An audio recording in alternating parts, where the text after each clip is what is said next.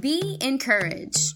Welcome to a podcast centered around being encouraged, being an encouragement to someone, and being encouraged, replacing fear with unwavering trust.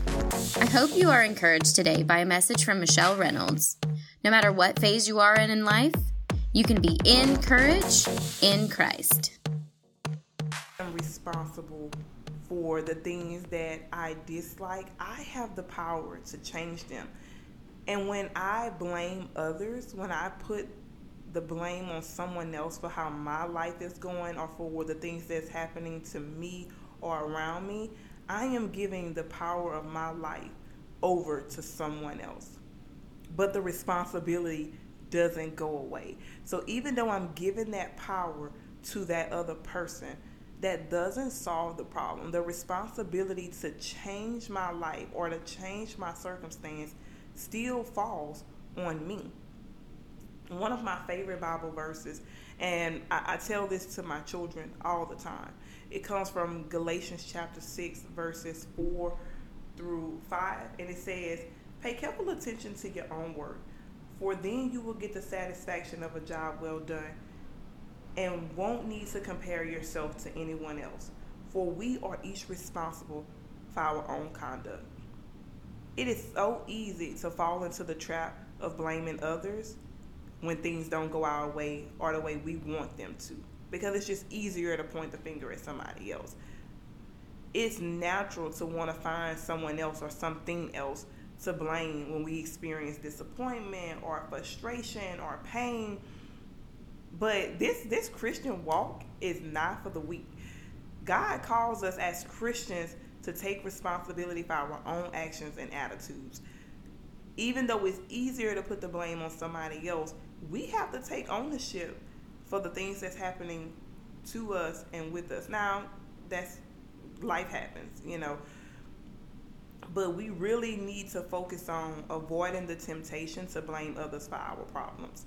In Matthew chapter 7, verses 3 through 5, Jesus says, Why do you look at the speck of sawdust in your brother's eyes and pay no attention to the plank in your own eye? How can you say to your brother, Let me take the speck out of your eye, when all the time there is a plank in your own eye? You hypocrite. First take the plank out of your own eye, and then you will see clearly to remove the speck from your brother's eye. And and every time I've read this verse or every time I've heard this verse, I've always connected it to being judgmental or judging others when you have when you have things in your own life. But God also is showing me with this verse that you have to be responsible for taking the plank out of your eye. You you have to be responsible. You have to do the work to fix yourself before you can try to fix anybody else. This passage is reminding us that we need to examine our own hearts and actions before we start pointing the fingers at others. So I can somebody can do something all day long, but I am responsible for how I act and react to that. I can't expect others to change if I'm not willing to change myself. If you're not willing to change, how can you expect someone else to change? When we blame other people, it prevents us from experiencing the fullness of God's grace and mercy. And that and that's because we don't see any error in our ways. When we when we can point the finger at someone else, when we can blame others for what's happening, we are not taking responsibility for our mistakes and shortcomings. We did absolutely nothing wrong. We are not when we do that, we are not acknowledging our need for forgiveness and healing. And so, because we don't acknowledge that, because we're not going to God and asking for His forgiveness and healing, we we miss out on his working in our life through grace and mercy to help us through those situations of difficulty. So I I'm, I want to pose to you the challenge to choose to take responsibility for your own actions and attitudes. I want to challenge you and me to avoid the temptation to blame others for our problems we can ask God to examine our hearts and help us to see ourselves clearly so that we can grow and change. in the ways that He desires for us. But we can't do that until we take ownership of our life. Now, I understand that things happen. We live in a sinful world. People do things that hurt us. We can't control the actions of other people, but we can always control how we react to a situation and how we act.